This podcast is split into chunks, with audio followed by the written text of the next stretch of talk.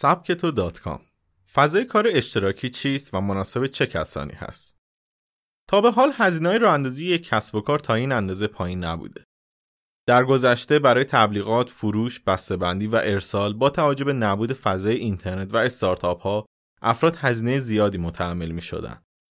اما الان شما اگر یک محصول و خدمات داشته باشید به راحتی می توانید طریق تبلیغات ارزان قیمت دنیای وب آن را به میلیون ها نفر معرفی کنید. یا برای فروش محصول خودتان می توانید برای مارکت پلیس ها و موتورهای جستجوی تخصصی حساب کنید.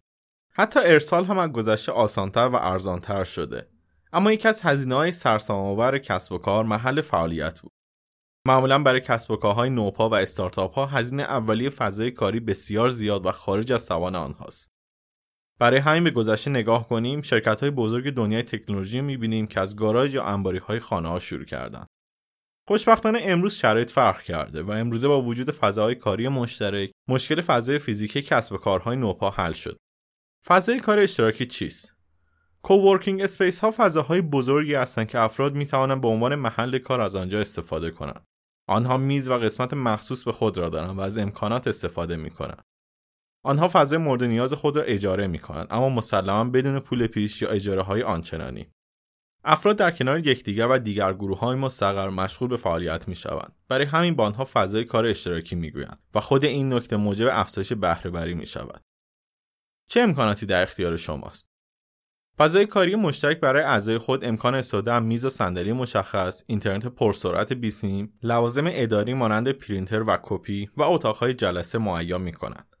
اما در حال حاضر به خاطر رقابت بین آنها امکانات بیشتری مانند کافه برای استراحت، کتابخانه، اتاق بازی و فیلم، نیمچاش های روزانه و بنهای تخفیه غذایی، خطوط تلفن، امکانات مشاوره کسب و کار و سالن های همایش ارائه می دهند. در ضمن این نکته هم باید یادتان باشد که بهترین مزیت فضاهای کاری مشترک رفت آمد افراد مشهور و حرفه‌ای به این فضاها است که امکان شبکه‌سازی خوبی برای شما مهیا می‌کند. هزینه های آنها کمتر از آن چیزی است که فکر می‌کنید.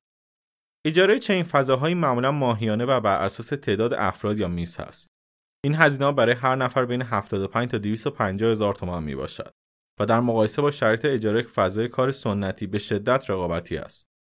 پس اگر در حال راه کسب و کار یا یک freelancer هستید که به صورت آزاد پروژه دریافت می کنید حتما فضای کاری مشترک رو در نظر بگیرید coworking space ها مناسب چه کسانی هستند فضاهای کاری مشترک متنوعی وجود دارند بعضیا برای geek ها و بچه های استارتاپ هست.